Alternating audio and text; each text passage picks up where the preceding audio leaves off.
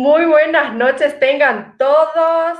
Querida audiencia, mi estimada Steffi Coronel, esta noche iniciamos Las Juristas por Diálogos de Derecho S. Nueva radio, no, seguimos en la misma radio, en Diálogos de Derecho EC, pero con nueva programación. Ahora tenemos dos programaciones que vamos los días miércoles y los días domingo. Este día estamos con las juristas, con la doctora Steffi Coronel y quien les habla, Fátima González. Steffi Coronel, muy buenas noches, ¿cómo estás?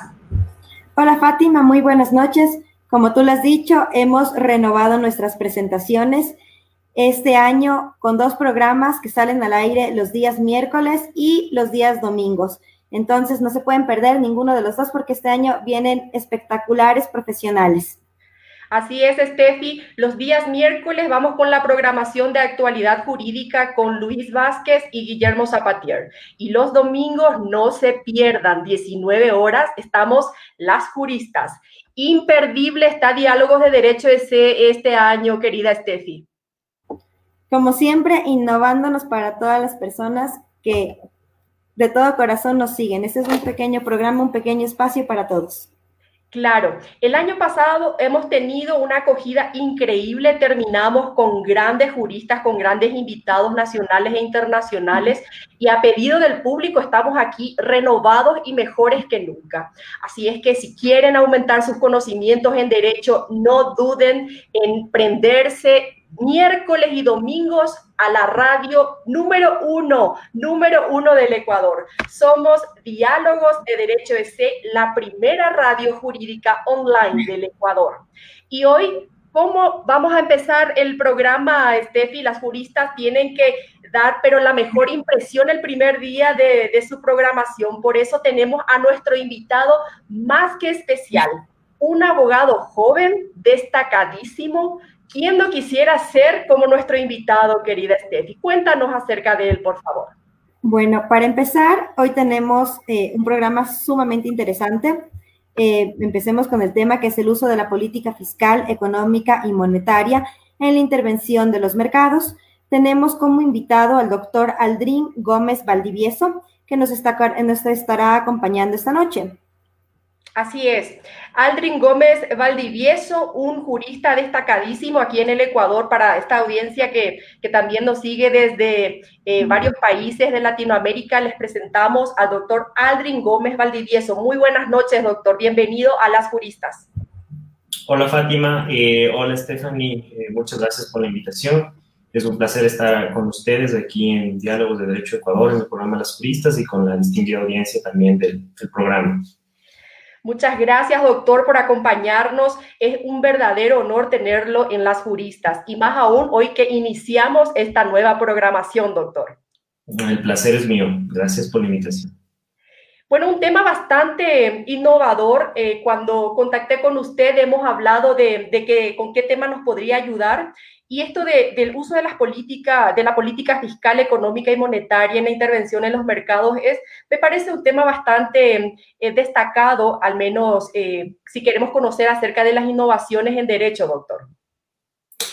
Sí, a ver, es, es un tema bastante interesante en realidad, porque si usted se da cuenta, si usted se da cuenta, el tema de la economía está en absolutamente todo, no se diga en la política hoy en día que estamos también a puertas de de, unas nuevas elecciones. Eh, es importante comprender un poquito cuál es el rol del Estado y cuáles deberían ser sus funciones al momento de intervenir en el mercado, al momento de tratar de lograr una eficiencia, que no existan desigualdades, que todos puedan concluir, eh, puedan concurrir al mercado, ofrecer sus productos eh, y, claro, las personas puedan comprarlos con conocimiento de, de, qué es lo que están efectivamente comprando. Y bueno, son muchas cosas más que espero podamos tratarlas esta noche. Doctor, cuéntenos, ¿usted dónde realizó su maestría? yo estudié en la Universidad de Salamanca, España. Ahí obtuve el título de la maestría de Análisis Económico del Derecho y, Políticas Públicas. Doctor, antes de iniciar la entrevista, eh, hay muchísimas eh, personas, eh, abogados jóvenes o estudiantes de derecho, que quieren conocer acerca de su historia. Usted bueno, es bastante conocido dentro del ámbito jurídico. ¿Nos podría contar cómo usted se inició en la carrera, doctor? Híjole, a ver, les voy a aburrir un poquito con este tema. Em, yo inicié eh, a los 17 años en la, que es mi alma mater, en la Pontificia Universidad Católica del Ecuador. Bueno, ahí obtuve mi, mi, título de, de, abogado. En realidad, en el camino fui descubriendo esta pasión por, por la economía, los números, el derecho tributario, que, como usted se podrá dar cuenta, es un tema que, que no, muchas, no muchos abogados les gusta, el tema de los números, ¿no? Em, pero más allá de eso, em, creo que fue con un, destacado economista que, que, en paz descanse y que siempre lo llevo eh, en mente, que es el economista Alfredo Mancero. Él fue mi profesor en primero y segundo semestre eh, de análisis económico del derecho, de introducción a la economía y de instituciones económicas.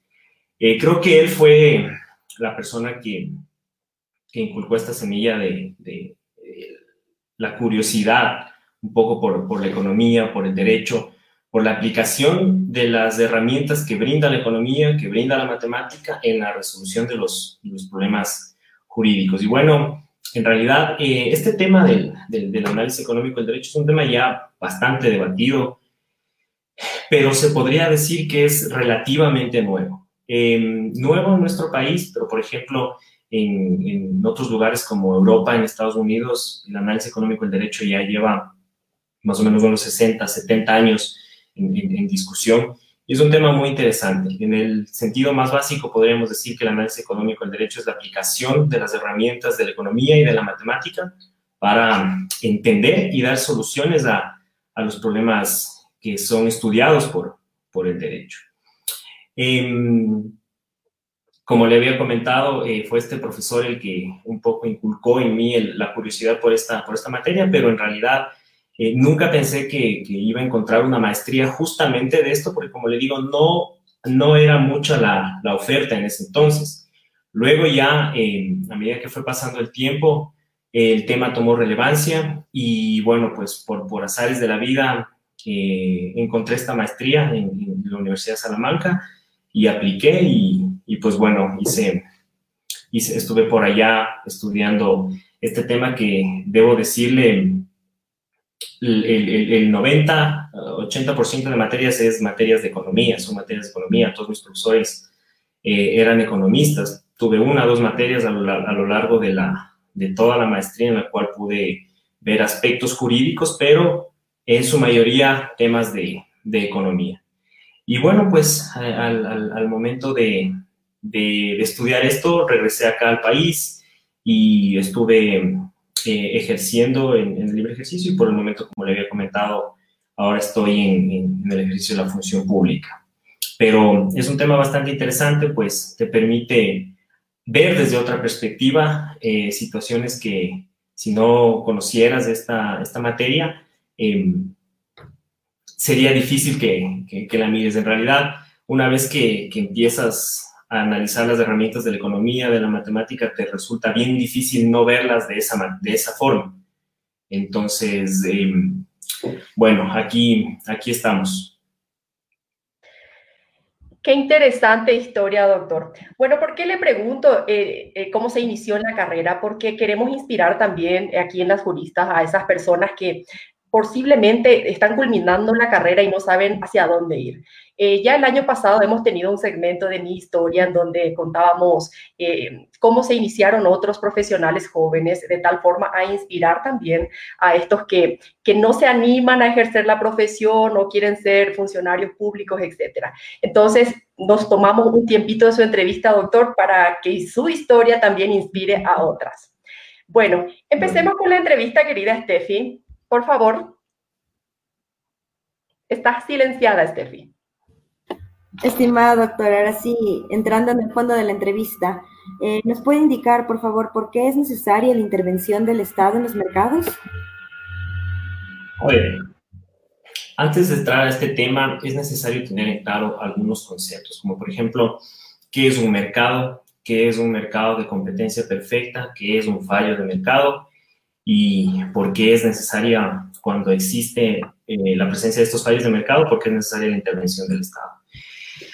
A ver, a breve rasgos podemos decir que el mercado puede ser definido como aquel punto de encuentro no necesariamente físico en el que los demandantes acuden para satisfacer sus necesidades mediante la adquisición de productos ofrecidos eh, por, los distintos oferentes. ¿Qué, es un, equilibrio del, mercado?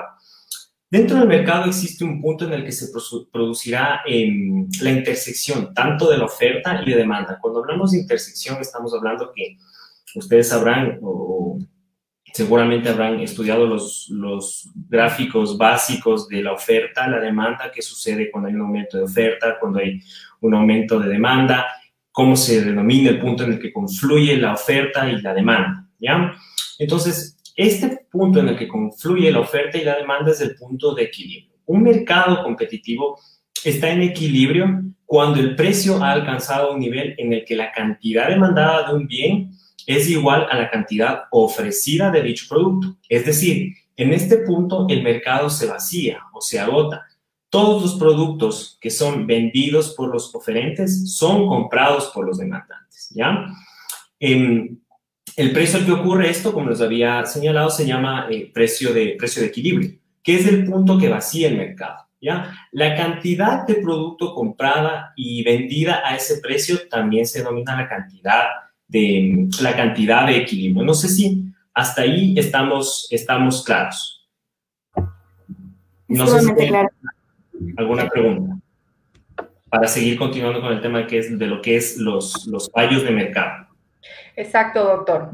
Bueno, entonces, eh, hablamos de un equilibrio de mercado, estamos hablando entonces netamente también de una materia económica que muchas veces los abogados no, no manejamos bastante bien. Pero esto de la definición del mercado y, y, y, de ciertos conceptos económicos también nos va a ayudar a entender mejor el tema que estamos analizando hoy. Siguiendo entonces con la entrevista, doctor, ¿qué es la política económica y en qué consiste? A ver, antes de eso, eh, antes de pasar a esto, es necesario explicar qué es un fallo de mercado. Habíamos dicho lo que es un mercado, que teóricamente es el, el, lugar donde confluyen, como se habían indicado, tanto los oferentes como los compradores. ¿Qué sucede con los fallos de mercado? Ustedes deben saber que los mercados no son perfectos, es decir, no siempre, de hecho, casi nunca sucede que todos los oferentes pueden vender sus productos y todos los demandantes pueden comprar esos productos. No sucede así. Los mercados no son perfectos. Esto es así porque para alcanzar el equilibrio en el mercado eh, es necesaria la concurrencia de dos requisitos imposibles en la práctica. ¿ya? Yo les voy a decir por qué es imposible que esto suceda. El primer requisito es que el mercado sea universal y el segundo es que la competencia sea perfecta. Dado que las características del mercado hacen que necesariamente eh, estos requisitos nunca vayan a estar presentes, será siempre necesaria la intervención pública. Eh, se podría decir que esta actuación vendrá articulada en torno a los cuatro fallos de mercado que son comúnmente conocidos, como es el poder de mercado o monopolio, las externalidades, el papel de los bienes públicos y los fallos de información. ¿Ya? Eh, la teoría de los fallos del mercado eh, parte del primer teorema del bienestar, ¿Qué nos quiere decir el, el primer teorema de bienestar? Y digámoslo eh, en palabras muy simples. Eh, dada que la presencia de unas determinadas condiciones en el resultado, el equilibrio al que va a llegar al mecanismo de asignación, producción y distribución del mercado va a ser un mecanismo eficiente. ¿Qué quiere decir esto? El, el, el mercado es eficiente cuando, como les había comentado, existe una capacidad instalada uh, de la cual se valen todos los, los oferentes para producir una determinada cantidad de productos y todos estos oferentes tienen la posibilidad física y económica de comparecer a este mercado y vender estos productos. Y por otro lado, todos los demandantes eh, o compradores de este mercado pueden concurrir a este mercado y comprar los productos sin ningún velo, con el conocimiento, con el conocimiento de toda la información respecto de aquellos productos y con precios que sean eficientes. Quiere decir, que vengan dados por el mercado y no sean influidos por la parte eh, compradora. Ahora, yo les había eh, indicado que para que exista un mercado eficiente tiene que haber dos condiciones. El primero es que existan mercados universales y el otro es que existan mercados perfectamente competitivos. ¿Cuándo el mercado es universal? el mercado es universal cuando estén en él representados todos los operadores económicos afectados. Todos, absolutamente todos. ¿Ya? Compradores, oferentes y aquí también en el mercado deben tomar en cuenta que existen terceros que pueden ser afectados por este mercado. Brevemente eh, les puedo poner un ejemplo para que, para que puedan entender. Un tercero que no necesariamente es un comprador ni un, ni un vendedor, puede ser una persona que vive cerca de una fábrica donde se fabrica un determinado artículo y esta fábrica produce contaminación, ¿ya? Esa contaminación le afecta al, tercero que no es comprador, que no es consumidor y que no es evidentemente oferente, pero también confluye en el mercado, porque al final del día él está siendo afectado em, por la realización de esta actividad económica. Entonces, eso es un mercado universal y que los mercados sean perfectamente competitivos. ¿Qué quiere decir que un mercado sea perfectamente competitivo? Que en este concurran eh, ciertas condiciones que, deben cumplirse para que sea perfectamente competitivo. El primero es la, eh, la pluralidad de operadores. Es necesaria la existencia de muchos oferentes y demandantes, aunque no necesariamente la misma cantidad de uno de otros. Es decir, no tiene que haber la misma cantidad de compradores y la misma cantidad de oferentes. No, pero es necesario que existan muchos compradores y muchos oferentes, ¿ya?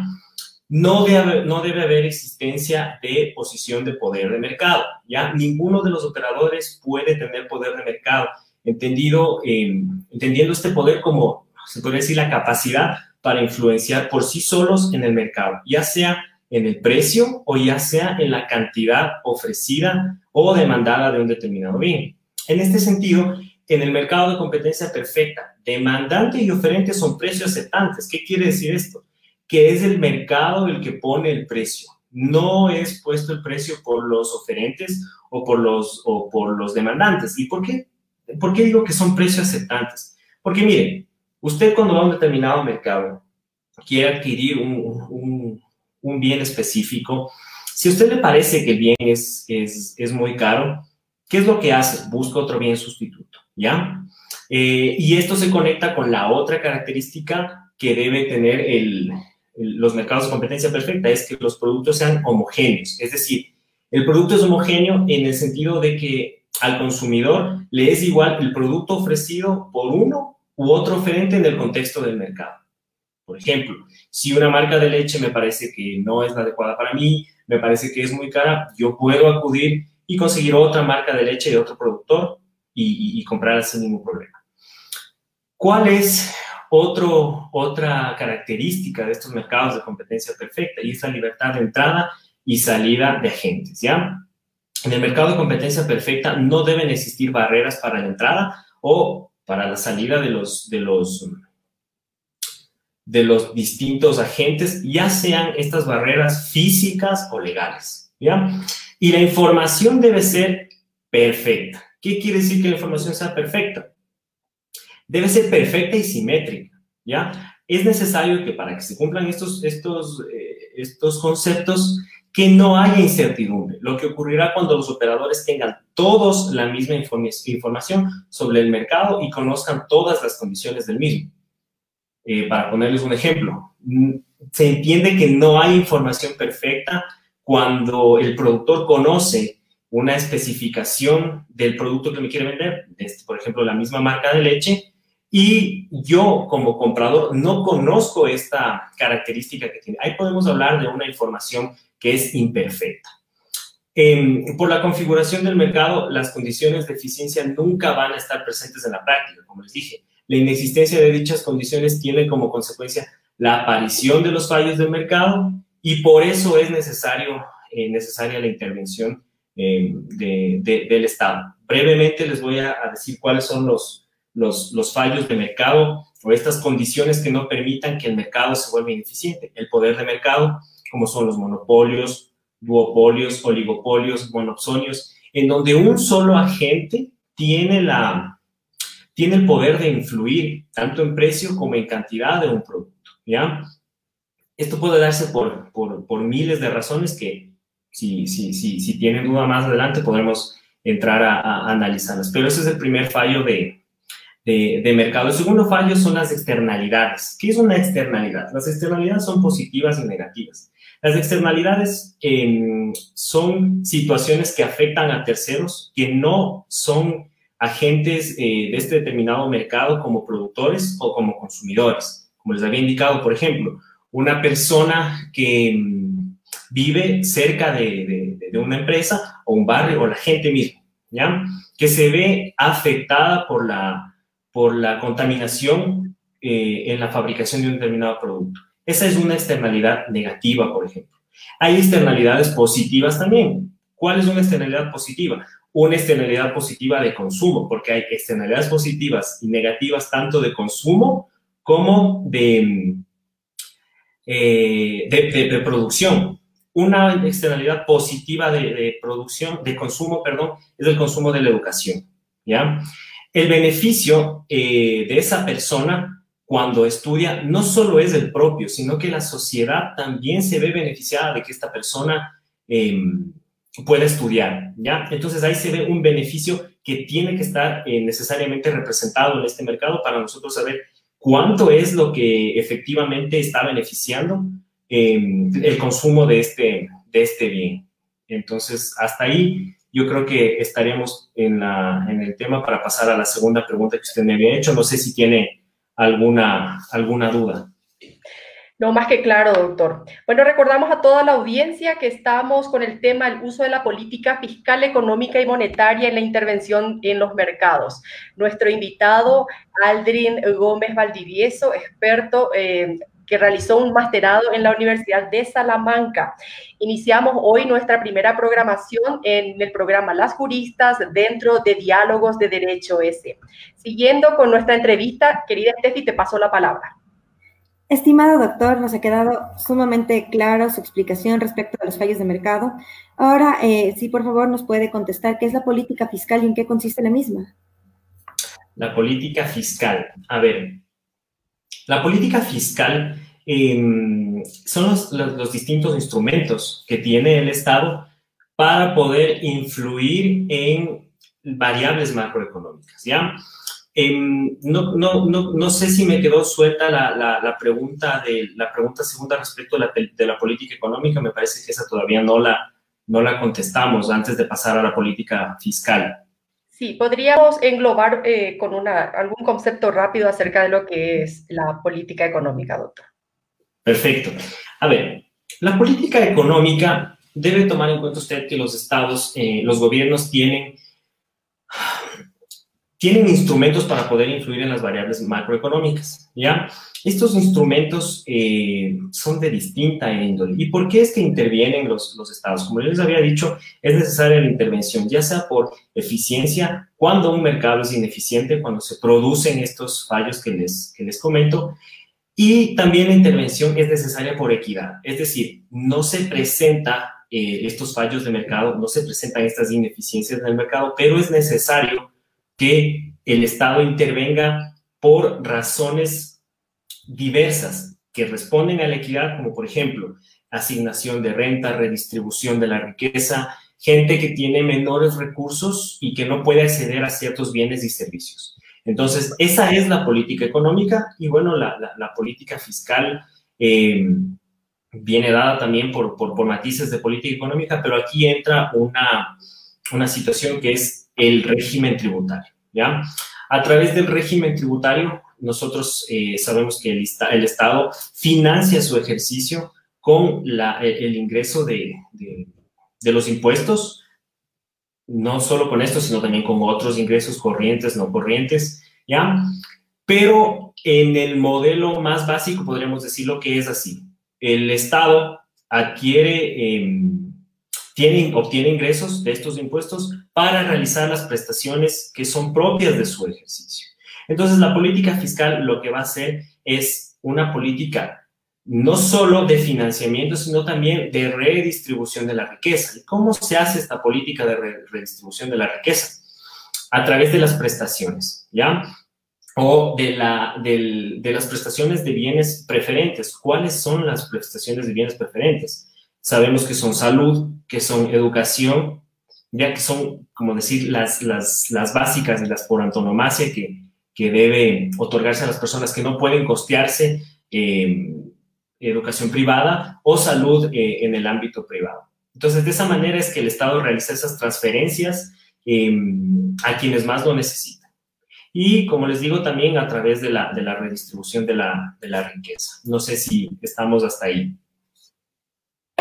Creo que más que suficiente, doctor. Si vamos con la siguiente pregunta, por favor.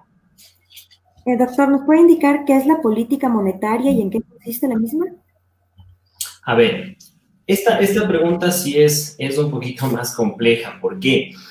La política monetaria es em, el instrumento, los instrumentos que tiene el Estado para incidir tanto en la oferta y demanda de la, eh, de la moneda.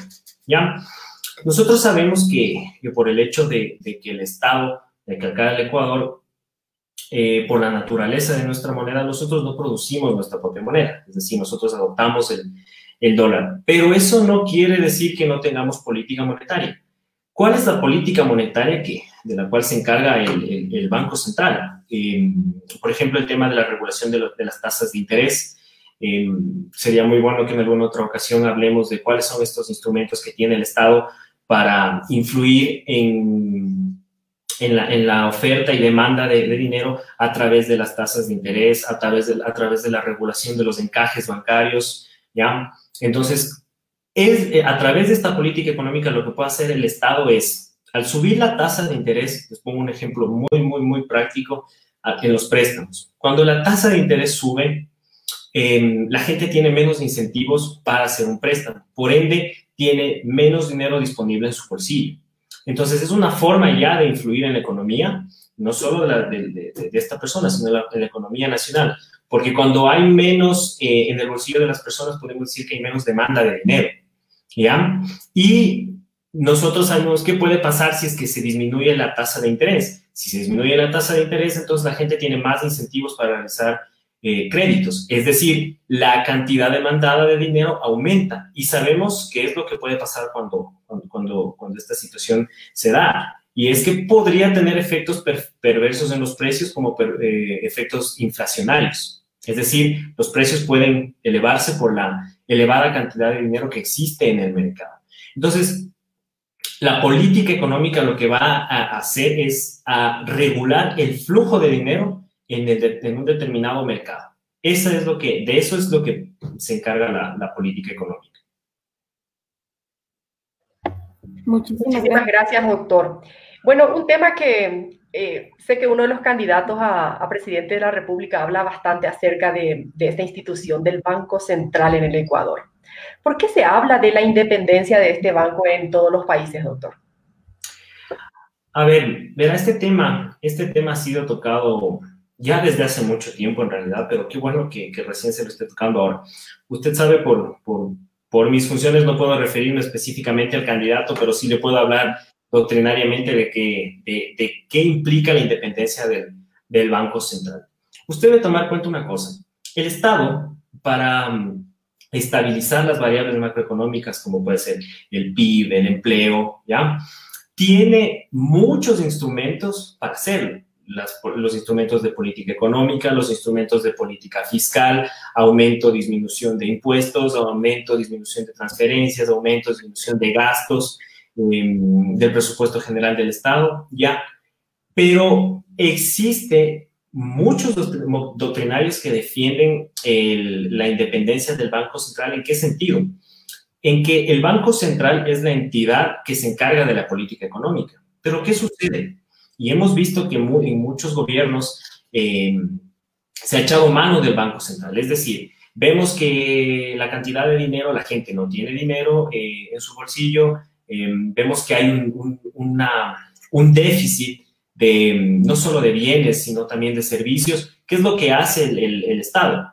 Acude al Banco Central y préstame dinero, imprime más dinero, ¿ya? Imprime más dinero o retiene la cantidad de dinero.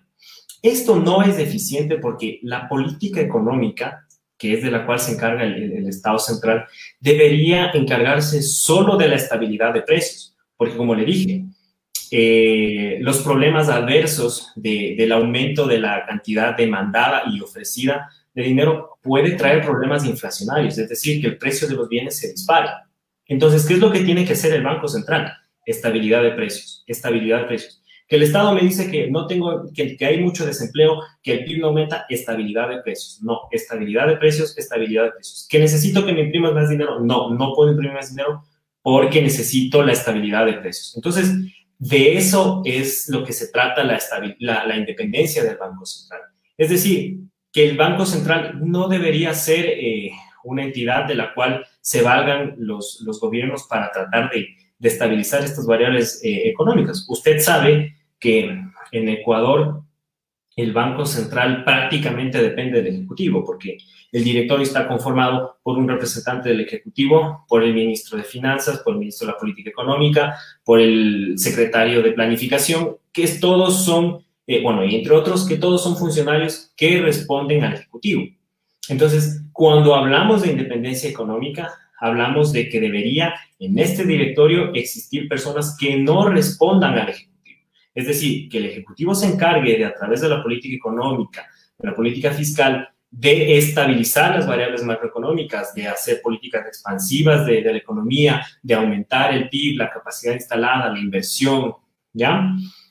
Em, y que no eche mano de la política económica y el Banco Central, porque como le digo, cuando sucede este tipo de, situaciones que tienen tinte, un tinte populista, si se podría decir, pasa lo que sucede en, países de, la región, como usted podrá ver, en países como Argentina, en países como Venezuela, se ha echado mano del Banco Central y de la impresión de billetes y se ha abusado de una manera que ya resulta irracional. Y mire usted cómo están los precios, ¿ya? Entonces, por eso es que es, em, es importante eh, que el Banco Central mantenga su independencia y que prácticamente se dedique a, en la medida de lo posible a lo que a su fin, la estabilidad de precios. Ojo, que no digo que lo ideal es que el Banco Central jamás se preocupe de las de los problemas eh, económicos que existen en el país. Ya, esto no es lo ideal tampoco, pero debería ser la medida de última ratio la, la política económica en la estabilidad económica de un país. Porque como le digo, la estabilidad económica de un país puede responder a varios instrumentos. Puede ser Em, atacada a través de distintas políticas, ¿ya? Pero cuando nosotros tenemos un problema de inflación, un problema en el que se disparan los precios, difícilmente va a poder em, regularse eso si, no es a través del, mismo Banco Central, si no es a través de la misma política económica o tomando medidas que ya son realmente extremas, como la misma, como lo que vivió el Ecuador, la, la dolarización, cambiar de moneda obtener una moneda que sea más fuerte para que en el mercado de divisas mm, las monedas no, nuestra moneda no, no, se devalúe tanto como, como sucedió con el tema del sucre. Entonces, es un tema bastante interesante en realidad. Espero que, que sea tratado, como le digo, no con tintes populistas, sino desde una perspectiva, eh, desde una perspectiva bastante técnica, porque es un tema eminentemente técnico, doctrinario, entonces, yo creo que con, eso, con eso estamos con esta, con esta pregunta. No sé si tienen alguna, alguna duda. Excelente, doctor. Bueno, antes de, ir a las preguntas del público, eh, me gustaría que por favor, Steffi, me ayudes con la lectura del currículum del doctor. Claro, el doctor, el doctor Andrín Gómez Valdivieso estudió eh, educación superior en la Pontificia Universidad Católica del Ecuador, donde se tituló como abogado. Eh, siguió su maestría en eh, análisis económico del derecho y las políticas públicas en Universidad de Salamanca. Como experiencia profesional, eh, el doctor se encuentra como asesor de despacho del doctor Hernán Salgado Pesantes, actualmente presidente de la Corte Constitucional del Ecuador, hasta la actualidad. Tiene también experiencia de docencia como profesor ayudante en la Cátedra Introducción al Derecho en la Facultad de Jurisprudencia de la Pontificia Universidad Católica del Ecuador y profesor ayudante en la Cátedra Instituciones del Derecho Tributario en la misma universidad. Eh, tiene también eh, publicaciones como coautor en aspectos de la cultura tributaria en el Ecuador. Es un artículo publicado en el libro intitulado Cultura Contributiva en América Latina. Eh, las próximas publicaciones para este año 2021 son Efectos económicos de la corrupción, un análisis del caso ecuatoriano, lecciones de análisis económico del derecho, microeconomía y hacienda pública, así como derecho constitucional. Excelente. Bueno, esto de leer su currículum, doctor, ya es solamente de, mero trámite dentro del programa porque realmente es bastante conocido eh, dentro del ámbito jurídico en el Ecuador, pero como ya les mencioné, también tenemos audiencia internacional. Estamos en presencia de un jurista bastante renombrado dentro de nuestro país, por lo tanto, eh, aprovechen esta programación y por sobre todo aprovechen el gran conocimiento del doctor Adrien Gómez Valdivieso. Bueno, doctor, aquí eh, nuestro público le, primero le manda muchos saludos. Eh, Santiago Novoa dice, excelente tema que poca gente conoce qué es, dice el doctor Santiago Novoa. Eh, Carlos Reina dice saludos cordiales, Javi Barra saludos, un excelente expositor y un excelente programa. Carmen Reina también dice excelente programa, sigan, sigan adelante, saludos desde Quito. Aquí tenemos una pregunta del público. Dice, ¿cuáles son los desafíos fiscales y económicos para el gobierno post elecciones 2021? Pregunta el doctor. Hijo, um, me atrevería a decir que son muchísimos, muchísimos desafíos porque parece ser que, que todavía no se entiende cuál es la, magnitud del impacto, sobre todo económico y social, no, no se puede negar eh, el impacto económico y social de la pandemia, pero parece que todavía seguimos muy ingenuos, ¿ya? Seguimos muy ingenuos porque estamos tratando de, de apagar un incendio con un gotero las medidas tienen que ser medidas radicales. Como le digo, mire, todavía no se entiende el verdadero efecto de la pandemia porque sucede una cosa. Estamos todavía en un momento en el cual la economía se encuentra caliente. ¿Por qué se encuentra caliente? Y el otro día leía varios, varios estudios que, que realizaban respecto al tema, y es por la cantidad de impresión de billetes que hizo Estados Unidos antes de la pandemia, curiosamente. ¿Ya? Entonces, por eso podremos, podemos decir todavía que hay algo de dinero. Algo de dinero. Es como que la gente dice, bueno, em, está la pandemia, pero mucha gente que se quedó sin trabajo, pero usted, se ve, usted ve que no es tan generalizada la, preocupación. Y eso sí es algo que a mí me preocupa, porque eh, si usted compara la crisis del Ecuador del 99 con la crisis que se viene por, por el tema de la pandemia, pucha, me atrevo a decirle que es, peor lo que nos va a suceder por el tema de la pandemia. Em, los retos eh, en política fiscal y económica eh, son muchísimos, pero yo me atrevería a decir que, en, conclusión, el Estado que venga, el, el gobierno que, que, venga, perdón, debe realizar una política eh, expansiva de la economía, pero a gran escala. Mire, usted no puede, eh, no puede pretender que la economía se, subsane o se estabilice con, estos, con, el endeudamiento, ¿ya? Eso no puede ser. El país tiene que aprender que el endeudamiento, los microcréditos, que el Estado, papá, no es el que nos puede solucionar los problemas eh, económicos, ¿ya? Entonces, lo que nosotros debemos hacer es medidas radicales, por ejemplo, medidas de eliminación del impuesto a las divisas, em, atracción de la inversión extranjera, pero a gran escala. Eh, eliminación de trabas legales, trabas económicas para que la gente invierta en el país, em, el tema de realizar acuerdos internacionales con países, eh, realizar comunidades económicas para poder vender los precios. Mire, tome en cuenta que, que, nosotros tenemos una moneda que en, teoría eh, es una moneda fuerte, es una moneda, una moneda dura. Em, debe tomar en cuenta que debe tomar en cuenta que en la región el Ecuador podría decirse no se vio tan afectado porque tenemos el dólar. Pero yo me pregunto qué hubiera pasado si nosotros tuviéramos nuestra propia moneda ¿ya? Mire usted que países, países de la región, no tenemos que irnos de Estados Unidos, no tenemos que irnos de Europa, eh, para ver cómo son, los, cómo son los países que afrontaron la, crisis económica. Países como Colombia, países como Perú, tenían reservas nacionales, reservas internacionales. ¿Qué les permitió hacer esto? Em, asumir la pérdida eh, del, del, impacto de la pandemia, ¿ya? Y, e inyectar dinero en su economía. Nosotros no hemos podido hacer ni lo uno ni lo otro, a pesar de tener una moneda que es, como le digo, bastante dura. Y esto es por, por, por, el mal manejo, por las políticas eh, populistas que siempre se ha, se ha tenido en el manejo de la economía. Entonces, como le digo, los retos eh, de los gobiernos venideros son grandísimos, pero las medidas tienen que ser a gran escala, no lo que estamos haciendo hasta ahora de un préstamo por aquí, un préstamo por acá, un préstamo al BID, al FMI. Lo único que va a hacer a la postre es que el país termine más endeudado, ¿ya? Y no estamos poniendo, eh, no estamos solucionando el problema. Lo único que estamos haciendo es alargar un poquito los efectos del problema, pero no estamos solucionando, no estamos tomando medidas valientes para afrontar eh, la crisis que, que se nos viene. Excelente, doctor. Bueno, aquí en el YouTube nos están preguntando, ¿qué pasa si el dólar eh, desaparece del país? Pregunta Adriana. A ver, mire, eso es, un tema. El dólar no podría desaparecer de un día al otro, ¿ya?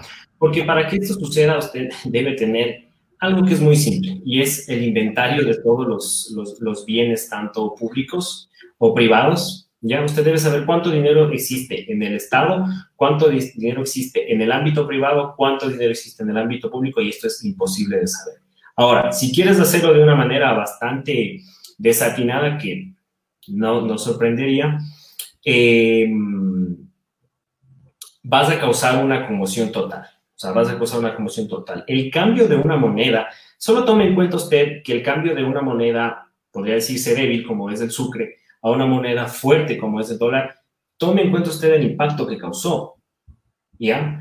No se diga si el cambio de una moneda que es fuerte como el dólar, como con una moneda eh, eh, propia del Ecuador. ¿Ya? Esto podría traer desfases económicos que podrían ser terribles, o sea, terribles, terribles, terribles, no solo en el ámbito nacional, cómo monetizar, cómo saber el precio de un determinado bien. Siempre debes tener como referencia eh, las divisas internacionales, ¿ya? Eso en, cuanto a los problemas nacionales, pero en cuanto a los problemas internacionales, va a ser peor aún, va a ser mucho peor por el tema de, la asunción de, una moneda interna. Por eso le digo, es bien difícil que el dólar desaparezca. Podrá uno decir eh, muy populistamente, voy a hacer que desaparezca el dólar, pero a menos que quiera echarse el país encima, no, no, no, no lo veo. Exacto. Bueno, doctor, tenemos más preguntas, pero lastimosamente hemos llegado al tiempo de nuestra programación, por lo que procedemos a agradecerle infinitamente su participación en, aquí en el programa Las Juristas. Hoy fue nuestro, nuestro primer programa, Steffi, y Efectivamente lo hemos hecho, pero con bombos y platillos, con la participación de nuestro querido doctor Aldrin Gómez Valdivieso. Bueno, eh, somos Diálogos de Derecho EC, la primera radio jurídica online del Ecuador. Dentro de la radio Diálogos de Derecho EC está la programación Las Juristas los días domingos a las 19 horas. Y los días miércoles estamos con actualidad jurídica con Luis y Guillermo, también a las 19, no, 19 y 30 horas los días miércoles. Bueno, doctor Aldrin, eh, fue un verdadero placer estar con usted, también contigo, Steffi, querida. Muchas gracias por formar parte de este gran equipo que lo hemos denominado las juristas, Steffi. Doctor, muchísimas gracias. Ha sido una entrevista sumamente ilustrativa con muchísima retroalimentación. Eh, ha sido un honor tenerle en este pequeño espacio. Esperamos poder contar nuevamente en algún otro momento con su presencia. El honor es mío y muchas gracias nuevamente por la invitación y con mucho gusto estaré nuevamente. Muchísimas gracias. Hemos aprendido algo acerca de la economía política, de la relación que tiene el derecho con la economía, algo que muchos abogados no manejamos al 100%. Muchísimas gracias, doctor, una vez más y obviamente vamos a estar invitándolo más adelante para que siga ilustrándonos con su conocimiento. Gracias a ustedes. Bueno, esto fue Las Juristas en Diálogos de Derecho S. Somos la primera radio jurídica online del Ecuador de parte de Steffi y de parte mía será hasta el día domingo a las 19 horas. Muchas gracias por estar ahí y será hasta el próximo domingo. Hasta luego. Muchas gracias, buena noche y esperamos tenerlos nuevamente en nuestra próxima programación. Chao, Fátima. Hasta luego, doctor. Muchas gracias. Gracias.